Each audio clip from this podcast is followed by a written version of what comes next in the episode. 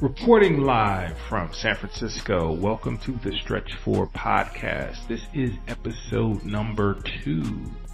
I'll be doing these weekly and they will overlap with the newsletter content that you can find at stretch4.substack.com. I'm Matt Parker, who's the founder and CEO of Modern Tax. You can find out more about that at moderntax.io slash contact or just moderntax.io. I host this podcast, the Stretch 4 Podcast weekly.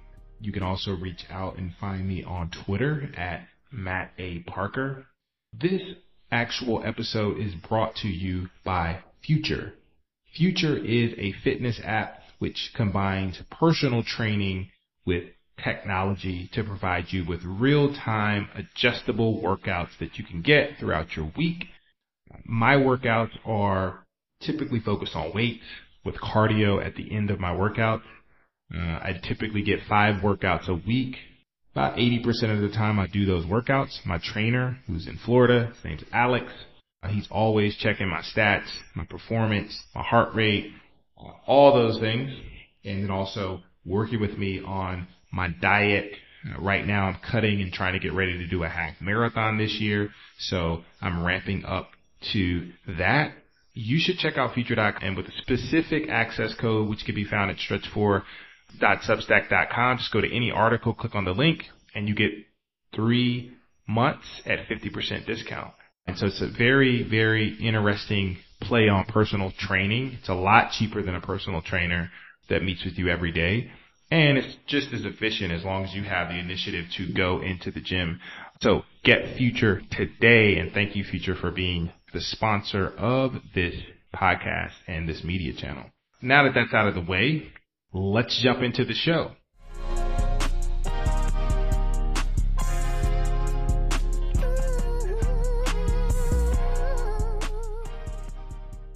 So, the Stretch 4 podcast exists to delve into a lot of the discovery of what happens in the life of a founder.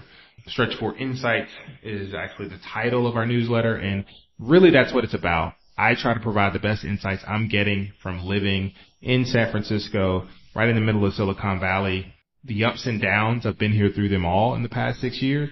And a lot of this is just information that typically doesn't come through traditional channels like TechCrunch and the information. It's more day to day life, being a founder, what it takes and what it does not take to be successful. And so from time to time, what we'll do is I'll go through a weekly exploration of all the things I'm learning from the inside the minds of founders and operators and high performance people here in Silicon Valley. I'll also delve into the lifestyle, fitness, the daily habits, things like diet.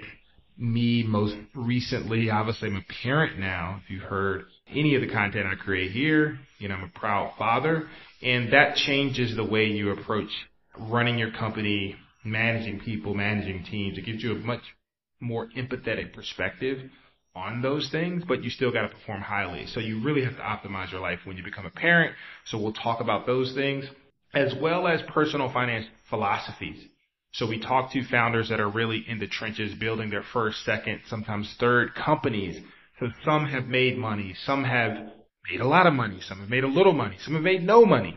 But having a perspective on personal finance really informs the way you run your company and how you build your business. And just in general, you know, how you get up every morning for the job of being a venture backed founder and, and re- running a company. You have to face very, very strong challenges on a day to day basis. So again, make sure you subscribe to stretch4.substack.com where all the content is reduced and produced for free as long as you subscribe there. And if you are a current subscriber and you listen to our first episode, thank you. I think we're you know, doing pretty well for a first podcast that has no marketing. So thank you for listening. Feedback is always welcome. I can be reached at matt at stretch4.co. So definitely thank everyone for listening to that first episode. Uh, if you didn't listen to that first episode, go listen to it. I interviewed the founder of Gated.com, which is building the defense platform for your email inbox.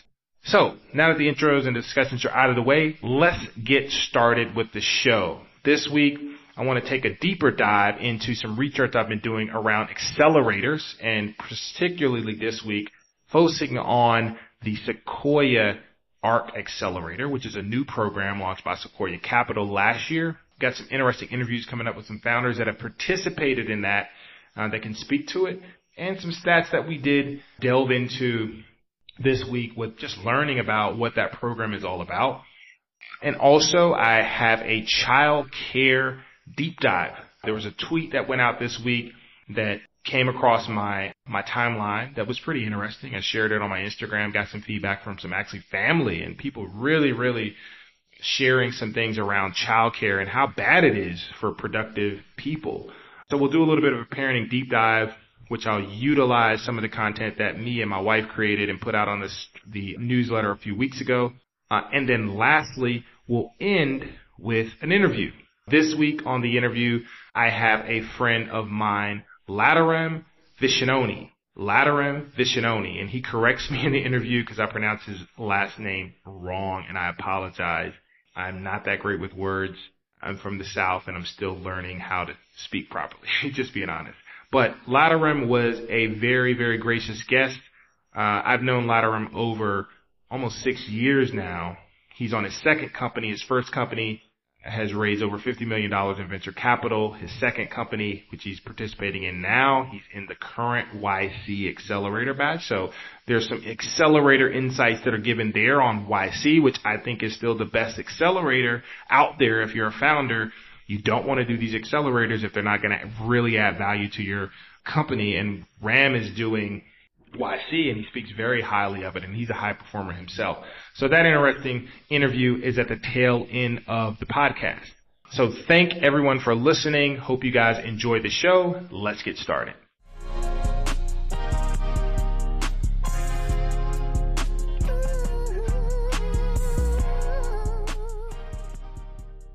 So, starting off today's show, want to talk about a touchy subject, which I spoke a bit about briefly on last week's edition, which is the topic of startup accelerators.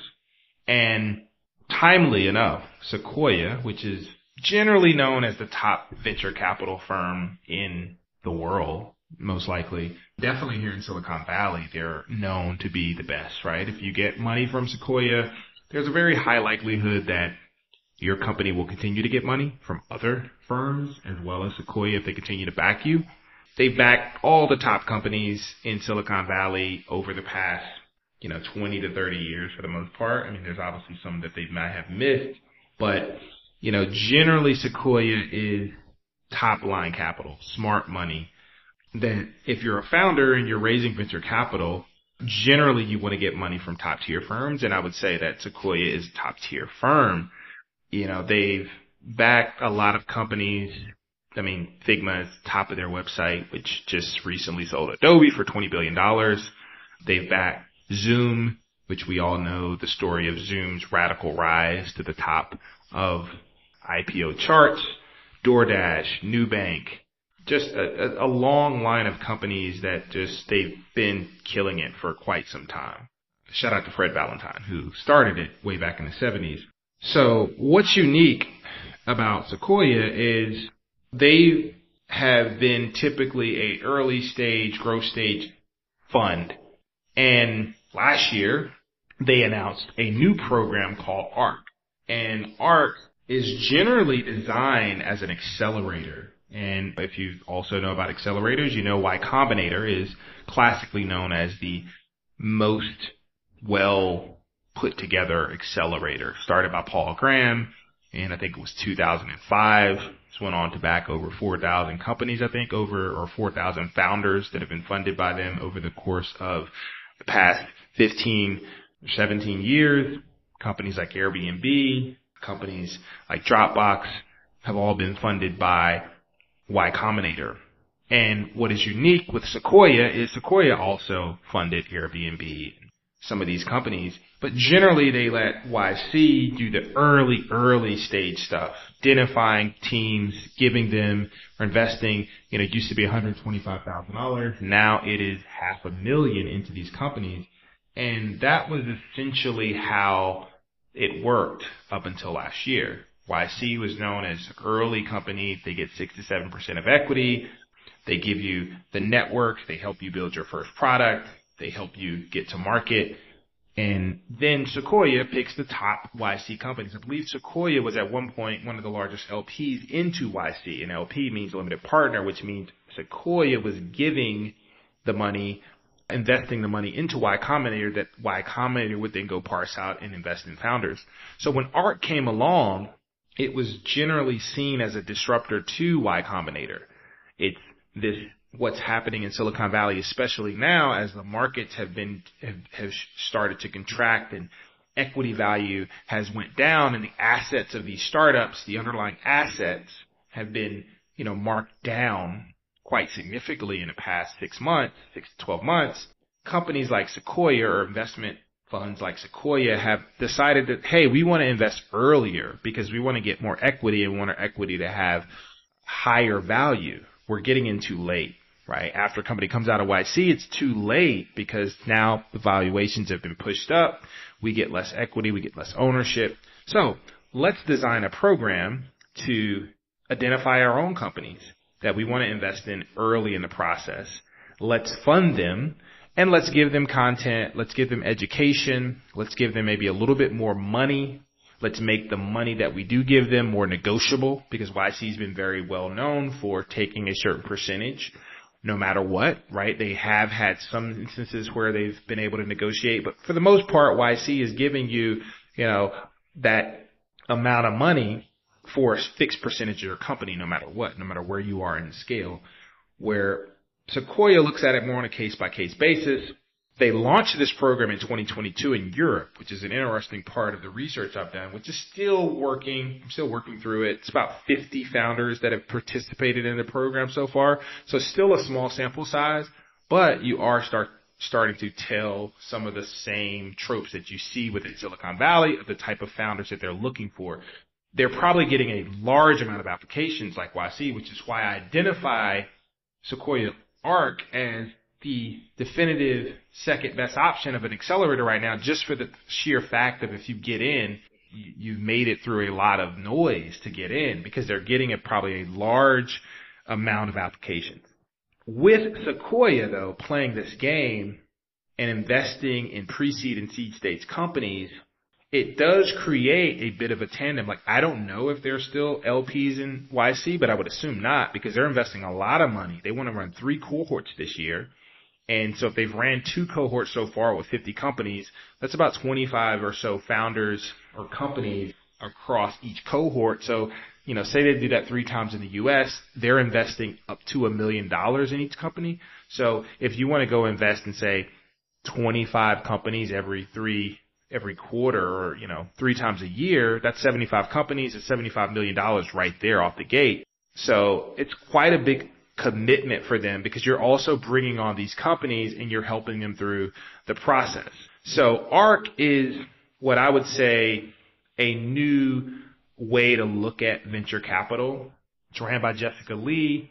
And it's very interesting because Sequoia is really good at content. I mean, from content about writing a a, a kind of heroic piece on Sam Bankman Fried leading up to his ultimate demise to some of the other content that they produce Sequoia does do a good job of it. So it's a seven week program.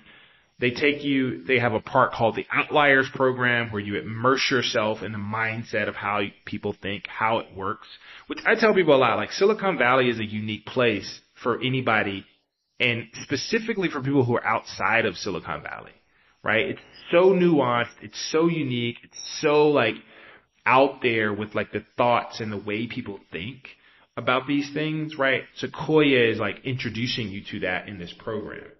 The second week and the first part is they're bringing you out here to the Bay Area. So for all the people that said you could be anywhere in the world and you could start a company wherever you are, yes, you can, but they're still bringing people in person to do the first part of this program.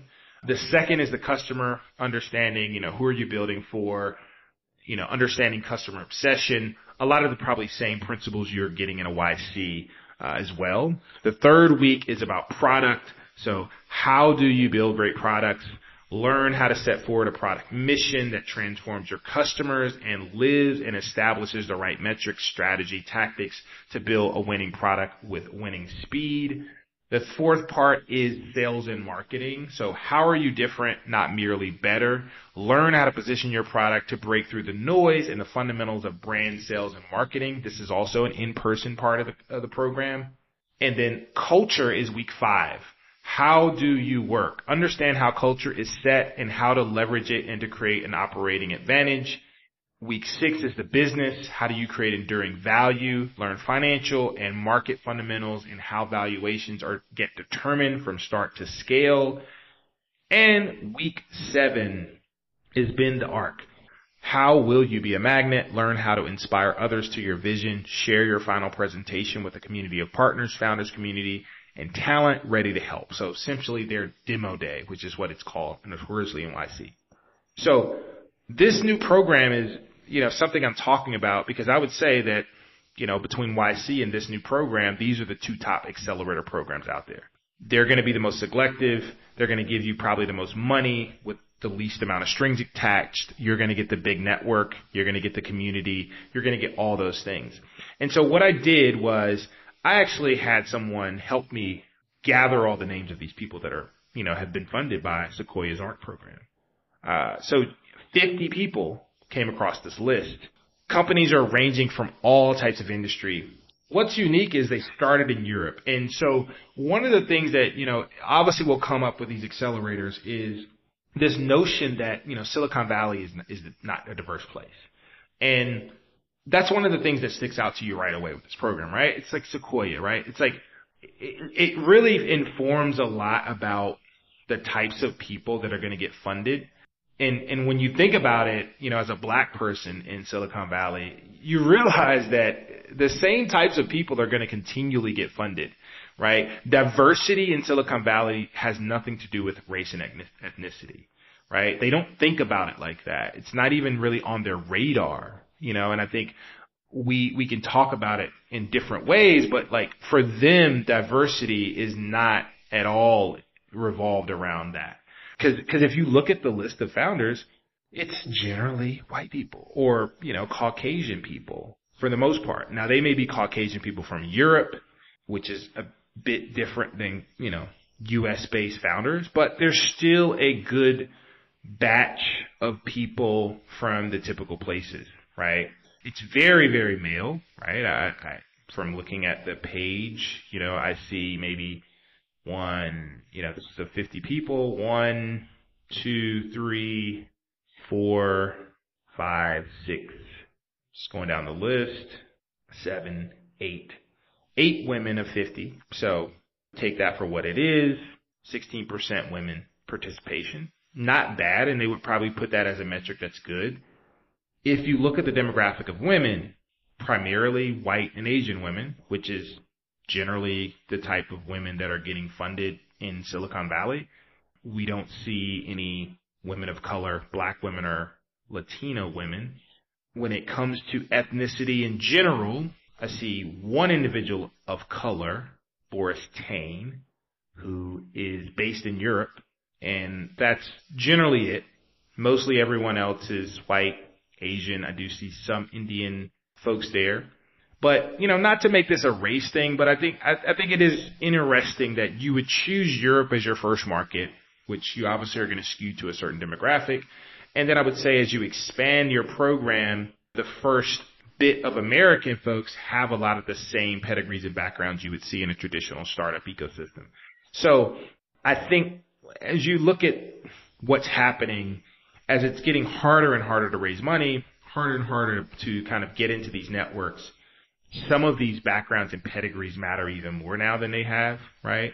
And it's just, it's just more, it's just easier if you're a Caucasian person and you're white and you live in Silicon Valley and you go to the right school or you worked at the right previous company. You're just going to be that much more susceptible to get accepted to these programs and break through. And that is generally the result. And we could have a lot of conversations about how that's going to change, if that's going to change, what are the things that need to happen. But if the top venture fund in the valley is starting a new accelerator program from the ground up, and there's not even on their radar about this, you kind of know what's happening, right? Like you, you kind of know that it's just not a priority for a certain group of people to, to get access to these types of programs, which, you know, these are generally types of programs that will set you on the right path as a founder. You know, they're going to invest a million dollars in your company. You're going to get to go through all these programs. You're going to get all the help. You're going to have this network. It's just not available to a, a general larger and larger swath of people who are starting companies. And that's not great. It's not a fortunate thing it's hard to just get into some of these institutions that they want you to get into these programs. I mean, they probably don't even, you know, it's, it's very difficult to break in. And all I could say is sometimes you just have to be an outsider and try to access these things differently, right? For me, it's interviewing a lot of the founders. You know, I'm going to be bringing on some of these folks just to, just to walk through how you even get into these programs.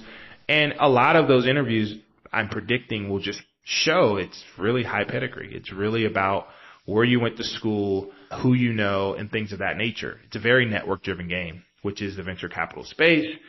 But we do say, you know, because Sequoia is innovating and changing their model. Maybe this will become something that they open up for more people, but or they are more selective in diversity around the, the kind of core meaning of diversity, which is like people of color, people from diverse backgrounds, from urban backgrounds.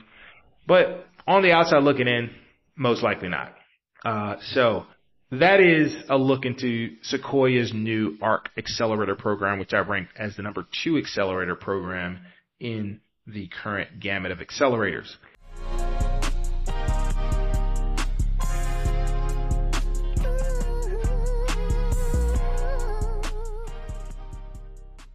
Moving on to another uh, interesting dynamic that I wanted to talk about this week is that of childcare.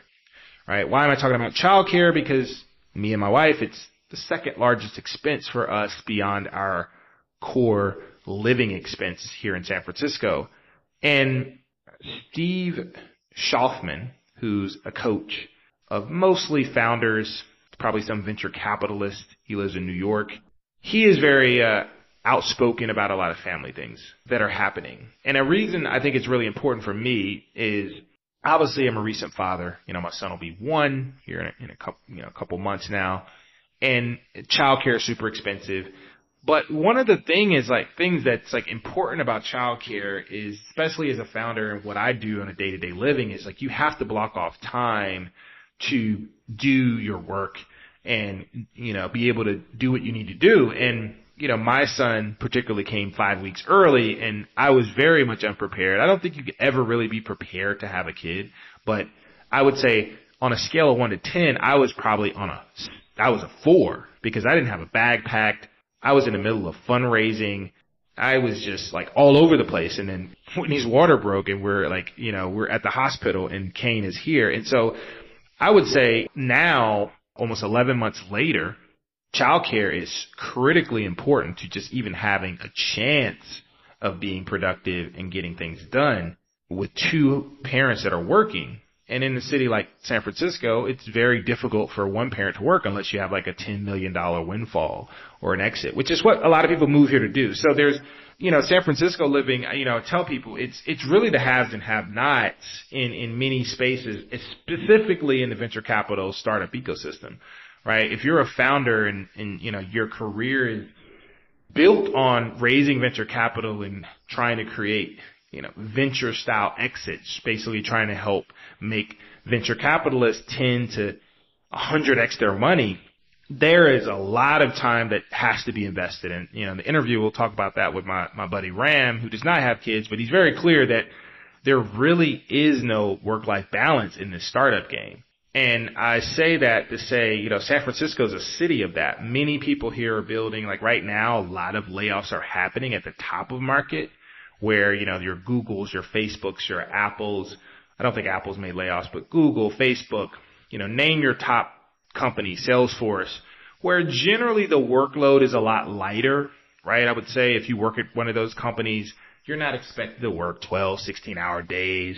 You may have seasonality to when you work a lot, but generally you have a lot of time off. You have great benefits, which I'm glad my wife works at one of those companies, have great benefits. And the compensation has been great. Now a lot of those companies are just pulling back, but you know, you got to think they made so much, you know, over hiring happen during the pandemic that right now it's just pulling back to the base. But when you think about childcare when you're a founder, and you're in the trenches and you're building and you're, you know, working 10, 12, 16 hour days, five, six, seven days a week, it becomes really important to have it and have some semblance of understanding that, hey, I know that between this time and this time, I have time to get work done.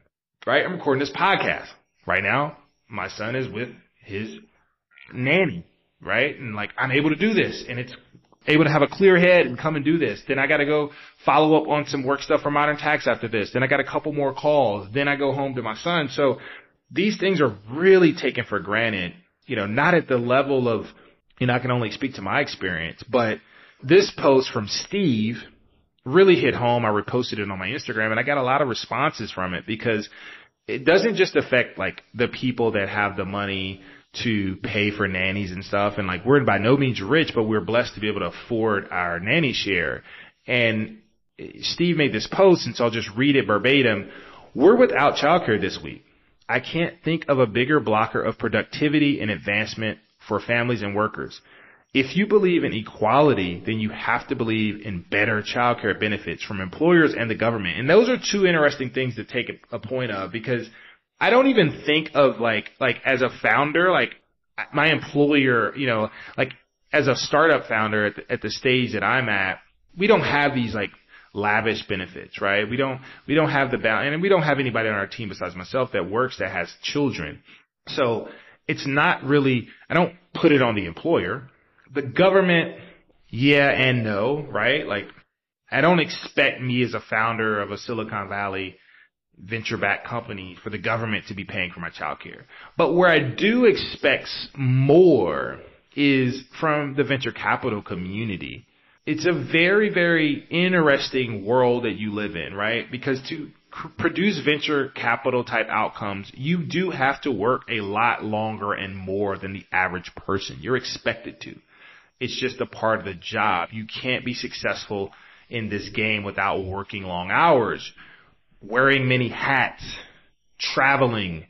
I mean, how many conferences? I mean, I'm going, I go to a lot of conferences and I don't even get a lot of value. And there's still people that go to more conferences than me and they're literally at a conference every week. And a part of it is because, you know, in many industries, which I go to these conferences because it is very important to meet these people in per- person that you're trying to sell to or you're trying to partner with or you're trying to raise money from. It's very, very critical. And yes, I live in San Francisco. Strategically, it's the best place to be to meet venture capitalists, but it's not to meet customers for modern tax all the time, right? Even though we have some customers here, our bigger customers are in the Midwest. They're on the East Coast. They're all across the country. And I need to go fly to be with them at times. And I have a son childcare happens. My wife is actually, you know, she works in global event marketing. And so she has to travel for her company, for word shows. And, you know, childcare is super critical. And then we have our own life, right? Like when do we spend time together? So I do think, you know, my, I would add to that tweet, I would say, you know, if you're a founder and you're a parent, uh, or you're planning to be a parent, this is something you need to think about. And if you're a venture capitalist or you're a VC, I think this is a unique advantage you could provide to founders because I know a lot of founders that are having children or have children. Childcare is a very complicated thing and it's not easy to find good childcare. It's not easy to afford it. It's not easy to maintain it. And it's a very, very important factor to your life because as he mentioned, it can be a big blocker to productivity and advancement if you don't have this thing lined up. And we're not perfect with it, but we've, we, we've wonderfully blessed with a great nanny that we have at least for the first year, but then we have to evaluate other things. And these are all things that can add stress. Uh, you know, I remember like the day that, you know, Whitney went into labor, like I had no, you know, modern tax was like it, it probably would not pass the bus test, which is what engineers use for if you got hit by a bus, would your company still exist? And we were quote unquote existing, but it was not a very, very good time and we're still recovering from it. And it's something that you have to think about when building companies is, you know, you have to plan for these things. So the take for real and the, the reason it's a deep dive is I would love for parents or people that are running companies that have parents to reach out to me to talk to me about this. I want to continue to delve into this. I think it's a very big missing link to I think companies, big companies here in Silicon Valley do a really good job with childcare. I think early stage companies, startup formation type programming is very bad, right? It's almost non-existent. Never once have any of my investors, which I don't expect them to mention that. You know, like I think I put it in my investor update and people were like, congratulations. How were your, you know, quarter three? Well, how was your revenue? Right? So like it's not even on the radar of most early stage venture capitalists. And I think it could create a unique advantage having that conversation with founders, helping founders when they do have these situations come in into play, and just being a, a, support system to understand the pains of it and how stressful it can be. There are great choices to make as a founder, right? I, again, you know, me and my wife, we choose to live in San Francisco because of proximity to a lot of the things. Obviously, she, you know, is now remote, but, you know, all of her friends are here. Her family's in the East Bay she's never lived anywhere outside of California. For me, and I moved here to raise money, be a venture back founder. Uh, that's going, you know, it's been going well for five years. It has its ups and downs, but still proximity is really important because every venture capitalist that I would ever want to work with on a deal is right here. And there's still a large amount of early stage startups that are being built here, which are, you know, serving as great guests of this podcast. You know, I get invited, you know, right now in San Francisco, there's probably like five to 10 events a night just in, you know, the tech venture capital bubble. so there's a lot of things that are happening. There's a lot of new young people moving here in their 20s to build things. So there's a lot of reasons to live here, right? Again, I don't have the pedigree of Stanford as like, as mentioned, like all the big credentials that you check off the list.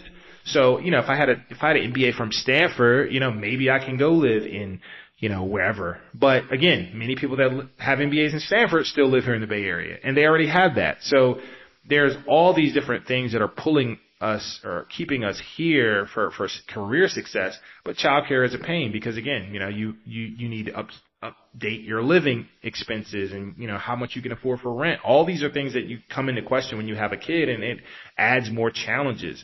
And this happens up and down the scale. Again, like my cousin reached out to me she's not working in Silicon Valley, but it's a pain point for her too, right? It's like, you know, COVID really did change a lot of things. And I grew up in a rural country, small town. Like I didn't even think about like my great grandmother was pretty much watching me after school until my mom got home and really raising me because my mom, you know, dropped me off at school or I got dropped off at school by a friend, friend's dad, or I caught the bus and then by the time I got home, my mom wasn't home yet, but my great grandmother, who, you know, was living with us, was actually feeding me and taking care of me, you know, until my mom got home. Right. And then we start the day all over again. Living in the city benefits, right? There are benefits. You know, we're 15 minute walk or maybe even a 10 minute walk from our nanny share uh, family, right? So like we're very close in proximity. You know, we're very close in proximity establishing a network of other families, things like that, UrbanSitter and all these types of apps, which can be, you know, they can be difficult, but they are available, right? Like we're, you know, we're getting childcare to watch the Niners game on Sunday, right? Like it, you know, this, this is going to come out on Monday, but you know, just doing that, you can't really watch the Niners game with 11 month. And so those are all things you have to think about when you make these decisions around childcare. So to wrap it, to recap it, there are pretty much four things I've learned through my child care experience as a founder. And so, or, you know, four of the things, and I want to talk about some of the things that, the really deeper things that we learned, uh, in the first 10, 10 months. But the four things is, I have to start preparing way earlier than I think, right? My days, like this 5 a.m. club thing, people knock it, but like when you have a kid, my kid wakes up anywhere between 4.30 and 5.30 every morning. Me and my wife delegate our responsibilities to get up you know, typically it means just to get him fed or soothe him so he can go back to sleep for an hour, another two hours. So I had to start my days earlier. I haven't done well on starting, and ending my days earlier because I'm like up till 10, like hanging out. Cause you, you know, you're looking for that quiet time. You're checking email. I got to find a better shutdown time because I know my get up time is 5 a.m. And I would say in retrospect, if I am to do this again and have another child, leading up to that time, I know that I want to work longer hours ahead of having a kid. Right now it'll be a little difficult because I already have one, but if you're going to be a first time parent, start preparing yourself for that by working longer hours ahead of when your your child comes. You're going to be much better off in a better place. It's already an industry where if you're a founder, you should be working with a lot of sense of urgency. You know, you have a high sense of urgency for what you're trying to get done. If you're expecting a kid, you got to do it even more because you're just going to have to be away for a couple months, a couple weeks at least to, to really just deal with it. So prepare yourself, build your house and, and, and do that. Because for me, it was like I was not checked in as much as I wish I was before Kane came into the world. Also, if you're a founder, let people know what's going on ahead of time. Make sure all your investors, all your key customers, if you're working on deals and handling deals and customer relationships, your team, make sure everybody knows what's going on if you're expecting a child, let them know as soon as it's available or as soon as you can, you know, kind of start the preparation. I think, you know, three to six months is a good enough buffer. But let people know because they're, you know, it's going to come on you like, like the Bible says, a thief in the night, right? That's exactly what it, it's also a Young Thug song, honestly, but a thief in the night. It's coming and you're, you know, you're not going to be able to really prepare for it like you want to. So make sure everybody in your, your community, your network that it works with you closely knows because you're going to be out of mind, out of sight for a bit of time. The other part for me, which is more of a relational thing, but I think as a man, it is, it is okay to not to be super emotional about having kids, right? It's very hard to deal with the emotions that you're going to go through the same way, say, your wife is going to go through them, right? Your wife is actually carrying your child and has all other types of stuff going on. You as a man, you're really observing and you're trying to be as helpful as possible. But even now, right? Like when my son is in his bag, or so to speak, when he's, you know, when he's crying or when he's cranky, he wants his mom. There's not a lot that I can do for him in that moment. There's a lot I can do for my wife. I can help out, I can take out the trash, I can make dinner, I can like take care of all the things that need to be taken care of around the house. But as an individual, there's not as much I can contribute. And it's okay to, to, to understand that and not be as emotional as maybe your wife is about it. And this is again coming from a male's mindset. A woman may think made way differently about these things. If you are a man and you want a good resource on having kids or after you've had kids, I do really like Michael Lewis's book that's that talks about this stuff because it's very different from most Michael Lewis books, which are mostly on like investing. I'm sure he's writing this new book on FTX.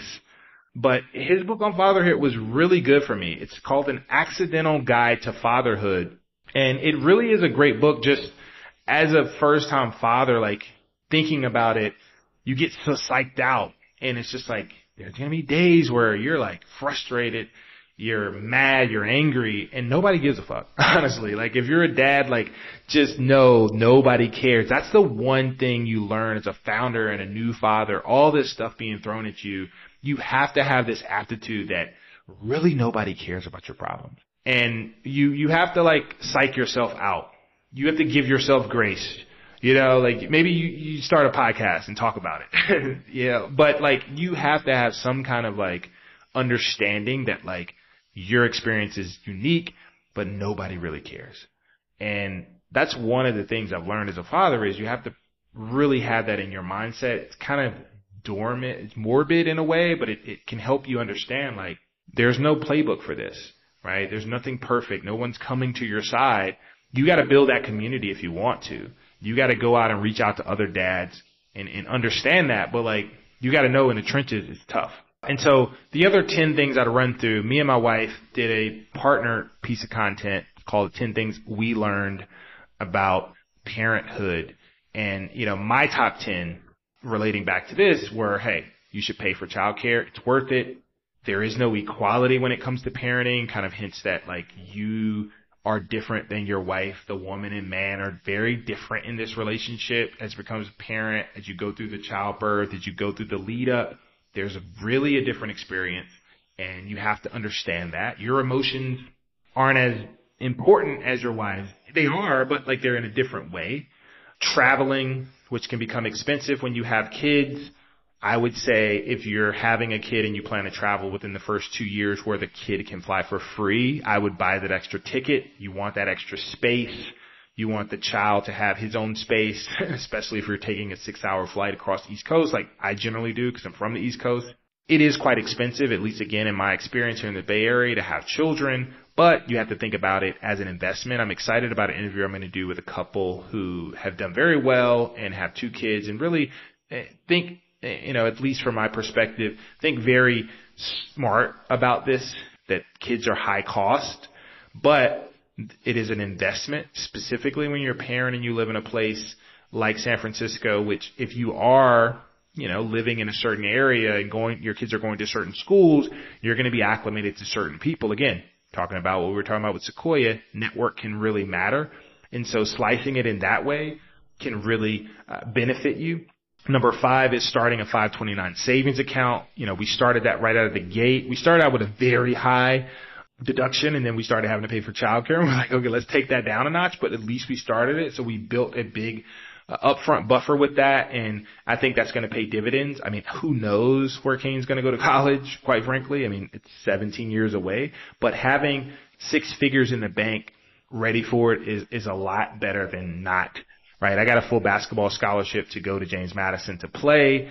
Hopefully he gets a full scholarship somewhere, but it'll be great to have that money and that buffer because I didn't have that when I went to college and it makes a big difference again, I like to read a lot of books. I'm actually going to recap all the books that I read in January in my first episode in February. But reading books is great, and there's a lot of great resources. Cribsheet is one I think is an essential read. Again, the Michael Lewis book was really good for me for a father. But you can read a lot of books. There's nothing like learning on the job as a parent and you start to pick up things and you start to, you know, there's specific things you want to read about and you want to understand as your child goes through those stages. One thing that I didn't do that I wish I did do was read a bit more about communication because in the first year, that's a very, very interesting thing where you can really be aggressive on learning how your child communicates because even though they don't talk or speak fluent words, communication is a very big and important part of that. Number seven, you don't have to buy expensive clothes for your kids. Like I, I, I kind of knew that, but like I was thinking like, oh yeah, I want to buy him some nice clothes. You don't really need to do that. Just buy affordable, cheap, whatever stuff because you're to grow out of it so fast. And people are to give you stuff. You know, we were fortunate to get hand-me-downs that we've even still used to this day, which are very gracious. So thanks Marissa, who's a, a subscriber to this newsletter. I know she listens to this podcast, but you know, Kane has been able to get a lot of his clothes from, from, from, from her and her family as hand-me-downs preparing food, prepare ahead of time. That's a big stressor for me because I don't like to cook. And when I'm alone with Kane, I need to be able to prepare him food. So being proactive, having at least list different recipes, different things that I can do is, is very helpful for me.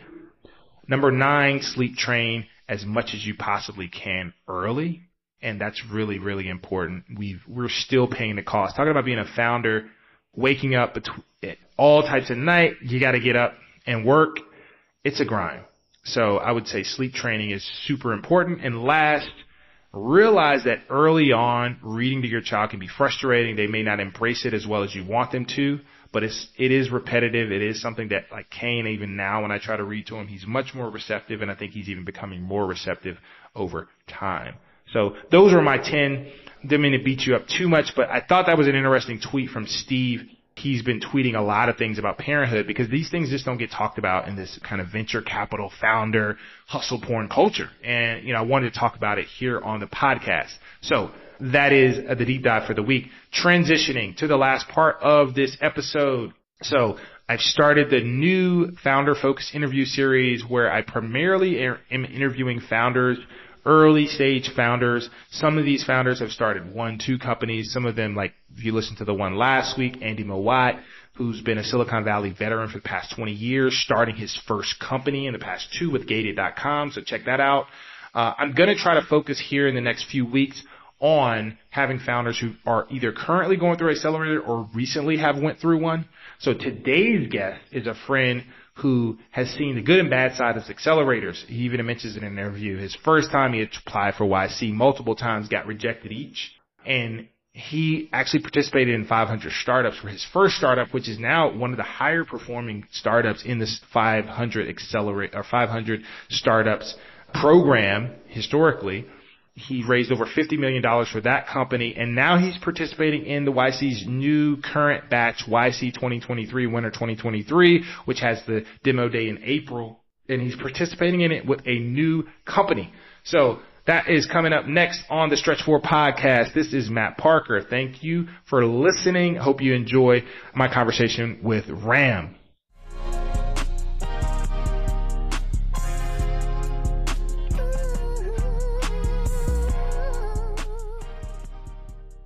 Today, I got a good friend, Laduram Vishani, is with me. He has been a friend of mine for over five years. We met through a previous colleague of mine and a friend of his. And actually, I think we talk more now than that actual person. That's just how Silicon Valley works. And as I was transitioning into building modern tax, what is now modern tax, I gained some experience as a tax preparer. And I actually helped, I think I helped Ram fill out his first tax return in the US back in the day.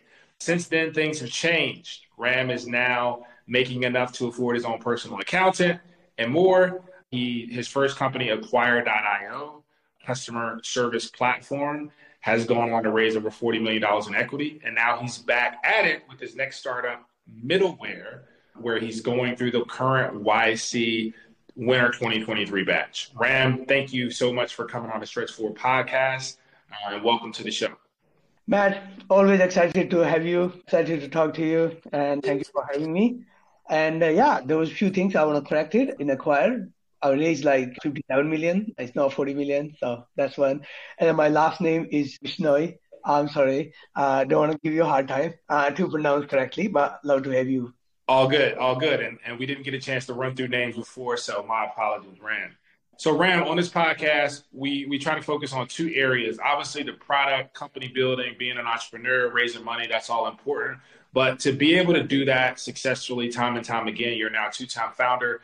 We do want to talk a little bit about lifestyle. How do you prepare your mind? How do you prepare your body to go through the stress of being a founder, dealing with being told no constantly, raising money, the high stress of running teams? So, the first part that we want to get into is sleep how much do you sleep? Is it a big thing for you? And how do you see that as you now have done your second company, getting enough rest? How important is it to you? How impactful it is it to how well you perform? I'm like sleep is really important when when we want to be productive. But for me, six hours sleep is pretty decent. Before there was a time I was sleeping nine to ten hours, and then I trained myself or trained my body in such a way where six hours sleep is could be enough for me. So I like yeah, I'm pretty fine with six hours sleep, and I don't do more than six hours sleep. And sometimes I catch up the sleep on weekend, where I sleep like maybe eight nine hours on weekend, but normally five six hour uh, a day on weekdays, good enough. Nice, nice. And is there a particular time you wake up each morning? I know at one point you were running international team and you're still running international team of engineer and you were working kind of this alternative schedule.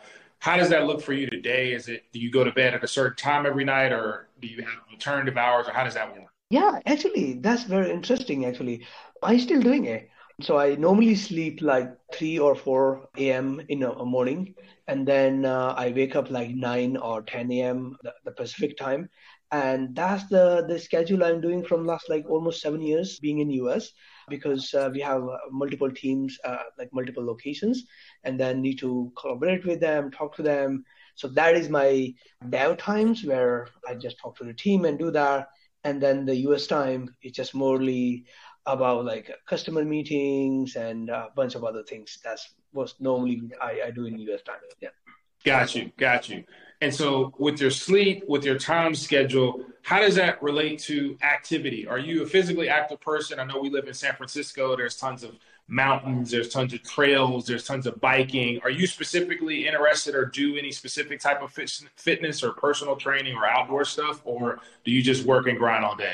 I know I, I I can't sustain if I just work and grind every day and not do any physical activities. Uh, probably I'm gonna uh, I, I can't sustain that part. So yeah, I, I normally go gym three times a week. I have a personal trainer.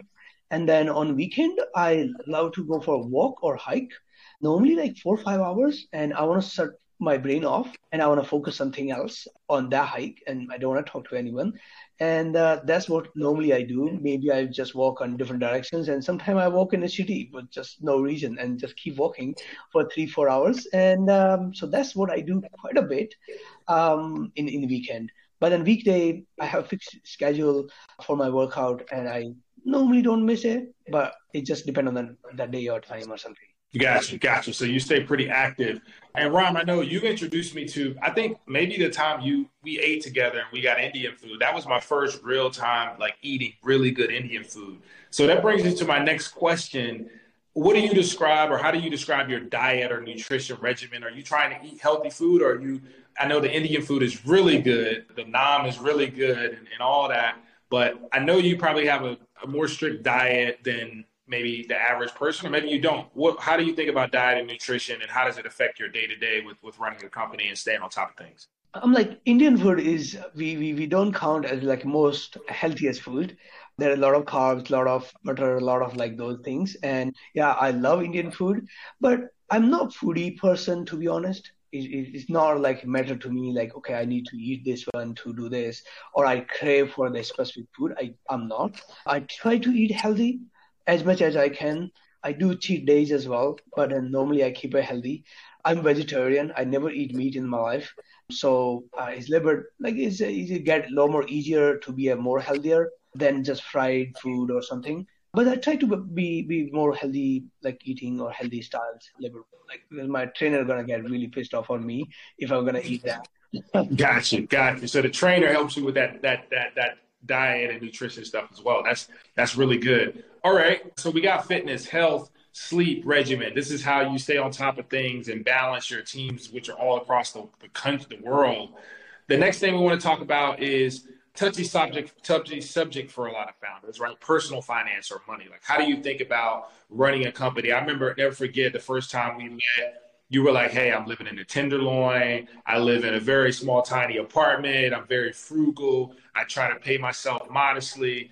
You know, now you've had some success, you've been able to do some things but how how have you kept those core foundations of being frugal, and how do you balance that with like living a good life of being a founder? Because we're all doing this for some form of outcome, some form of financial success, or else we wouldn't really be doing it. So maybe talk a bit about that and, and, and your background and how you think about those things. I'm like one quick take I will uh, say here, like like this is my personal belief. It's not like anyone else believe, but it's like when we say about like a work life balance if you're founding a company, you're not gonna get that. That's bullshit. You you never get it. And if you're trying to find that, then I'm like, hey, you should not start a company. That's that's not for the startups. That's not for founders. That's not for entrepreneurs. I, I try to do what I like the most uh, in in work life balance part, but then managing my personal finance, I like it's not the the crazy things. I keep everything automations. Like there is a bunch of software we use it to keep all the automation and keep everything. Not pay too much attention on those part. I'm trying to keep away from a lot of distractions. Trying to focus more on what is what is needed and what is required to do today and focusing on the, that part then just like just struggle on the small bits and pieces every day and then just doing that part. So like i keep a well balanced there as well. But i'm like hey i love what i do and uh, i don't i don't feel like there is a i don't have a work life balance or something. I mean for founder yeah for sure you know gotcha, gotcha. So you know that that's an interesting point. You know, when you when you sign up for this life as a founder, work life balance it really doesn't exist. You gotta be all in on what you're trying to build, and a lot of these other things will take care of itself itself if you're doing that. If you had to take a step back, what what would you tell yourself now? You know, if, if five years ago, what would you tell yourself from what you know now about going through the past five years of raising money, going through ups and downs as a founder? Maybe what are the top two or three things you would tell yourself back then if, if you wish you would have known starting out? I'm like there are a lot of things I can tell myself like hey like you made those mistakes and I didn't do those things properly or or like something. I can I can personally say one thing maybe I could have I'm like you improve yourself with the time uh, you learn it and grow it. Maybe I could have did that like long time ago to improve myself like really faster. I wasn't well communicator before, so I I realized that early that communications is also one of the skill that you require. I'm like, hey, you know codings, that's one of the part. You know, like rest of the things is one of the part, but communications is one of the key skill to run the startup. I wasn't good at it. I'm trying. I'm still not good at it. I'm trying to be a good communicators. Keep things clear. Set the clear agenda. I wasn't good at it. Set up uh, wrong expectations. I wasn't good at it. But now I'm trying to be good at those things. And I realize after like some hard lessons by running companies. So yeah, that's uh, that's these are the few things, man. Communication is key. Maybe that transitions into the next uh, set of questions, just around your leadership and management style. Like you, you've run a pretty large team of engineers, designers, marketers. I mean, we've talked about how you've been able to create such great high performing SEO content to draw leads without having to actually pay money to get acquisition. How have you been able to do that so well with across so many different timelines? I mean, I meet so many founders that try to do it and they fail, it's a struggle. They can't hire the right people, they're not face to face, they struggle. You've tended to do it well, and it's probably one of your your advantages. So, what are some insights you've learned there? With I know your your background, you had a de- developer kind of boutique firm before getting to startups but what kind of things would you you tell aspirational founders or people that are trying to build teams globally? You know what are some things that you've learned there? So this is my personal belief that what i feel whenever we do something we need people to do it. I'm like you can't do everything by yourself. You can try.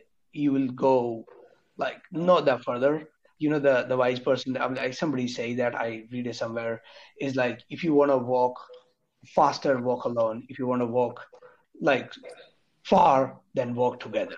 Gotcha. Uh, that's that's that's really important. So I I I always like look at what gap I need to fill in and what is important today to fill the gap and then how I can move faster with people. So for me speed is really really important if it's if you're running like a software company and a SaaS company and these venture backed company, then you kind of don't have a choice to walk slow or build slow or go to market slow. Like kind of is like don't have that choices as well. Venture backed company, they're looking for like a speed, executions, and then how you can like move into that as well. That is really, really important. But then at the same time, you need to look at it like which is important and which is not important. You need to analyze every few months. They're like, hey, I'm doing this one wrong or right. So analyzing things and making the right decision is is always important uh, in that part.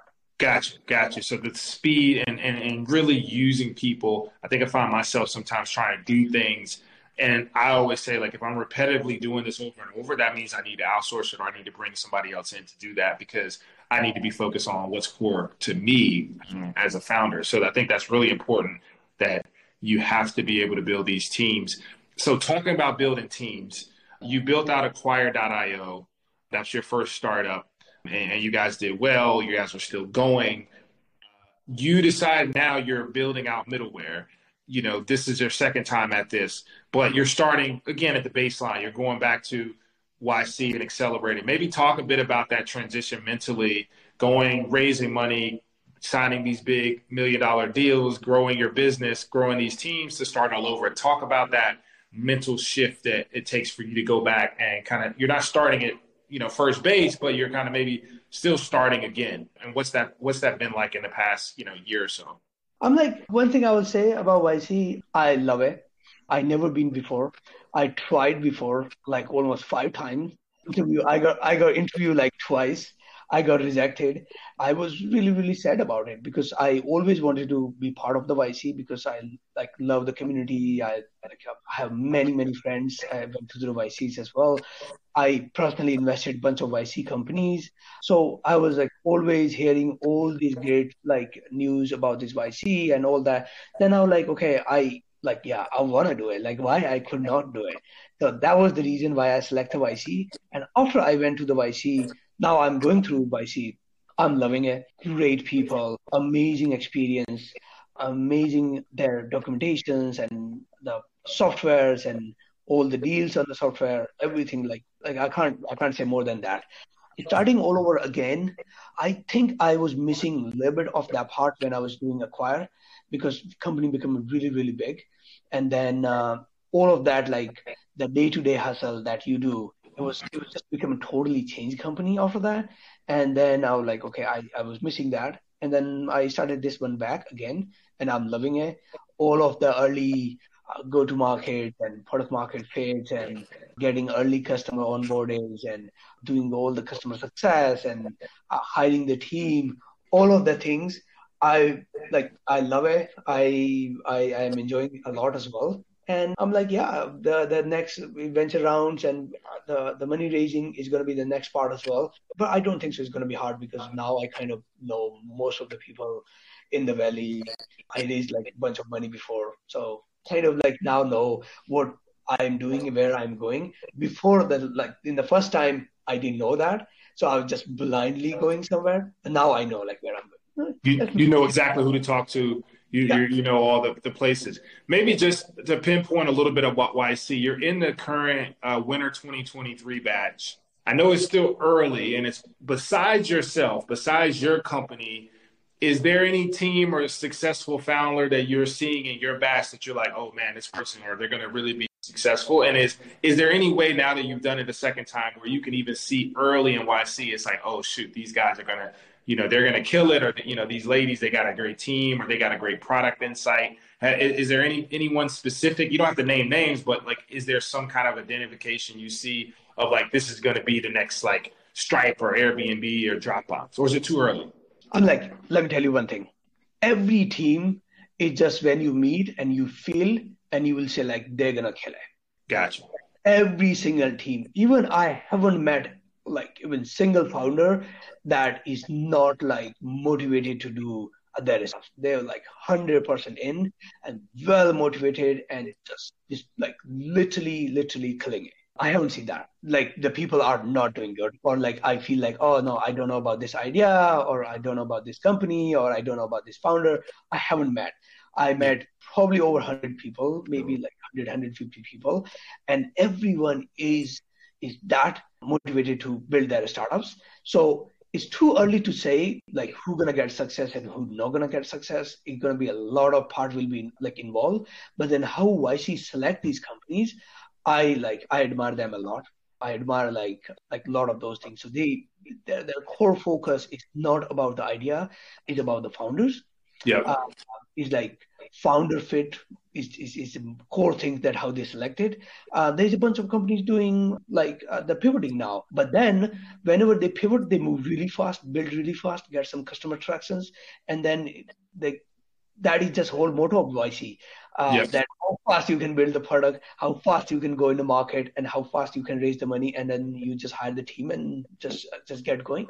So I, I, love the community, and I love the people that who are in the band. Gotcha, gotcha. And I know we got a couple minutes, so I wanted to talk just a bit about middleware and what you guys are building. Maybe how would you define it? I know you've given me some breakdown of like you have this world of data and these platforms like Datadog and Splunk that are you know very expensive and really built for larger enterprise companies. Maybe start from that endpoint and that customer pain, and maybe walk me through what you guys are building today. So we are real-time observability platforms that we bring all the metrics, log, traces, events from all the different infrastructure to the applications to running in uh, serverless or like any of those things. We collect all the data. The the biggest problem right now is just all these old companies like like we can say Datadog is like almost decade year old as well. These old companies they build on monolith architectures. They collect as much as data they can, and then they charge the customer as much as they can. I'm like that's the that's the pricing model. The how what how we were data collecting before like decade ago or how much data was generating from infrastructure or applications a decade ago that's totally changed now why it changed because we produce so much more data and like if we produce so much more data, we can't use those old pricings and old architectures and old things anymore because then it's not sustainable. Like you can't use it. So what we trying to do, we give a control to customer, like, hey, what you need to collect and what you need to process and what you need to store, you in your own destiny, not like someone else is your own destiny. That hey, this is we collect, this is you have to pay, and that was it. Like that's what we don't do. So we give a control to customer what actually they needed. They just use that. If they don't needed it, just just just, just remove it, and then uh, you just reduce the pricing with these enterprises by like five to ten x, like as a large contract. So that's a huge difference. Plus, you give like a lot more detail visibility inside the like platform and infrastructures. So you go a lot more detail like where the actually issues are, how you fix it, because now uh, cloud natives and distributed apps and microservices debugging and observability for these platforms look totally different than what was a decade ago. And that's how this is observability changing right now. Is cost, is visibilities, is what you collect and how uh, you collect and what you stores there is a like AI component of it as well, like how you how you process data and how you like how we actually do to observe and learn from the the pattern that happen to your infrastructures and then like give a proper notification uh, to users. So bunch of those things has to be changed.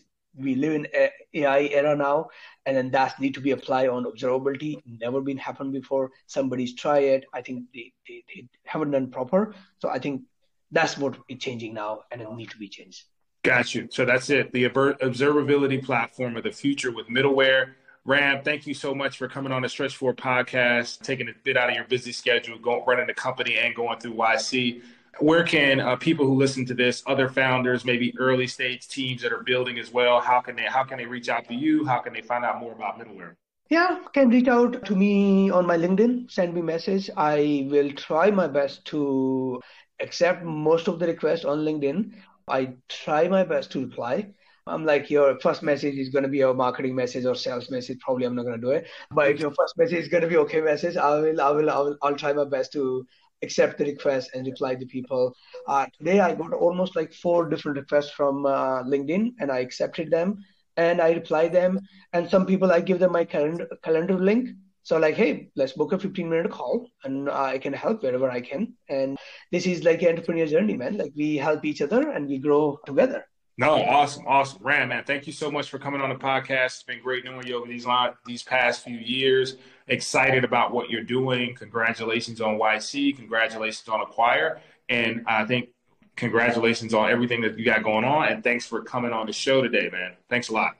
Thank you, Matthew. A pleasure to have.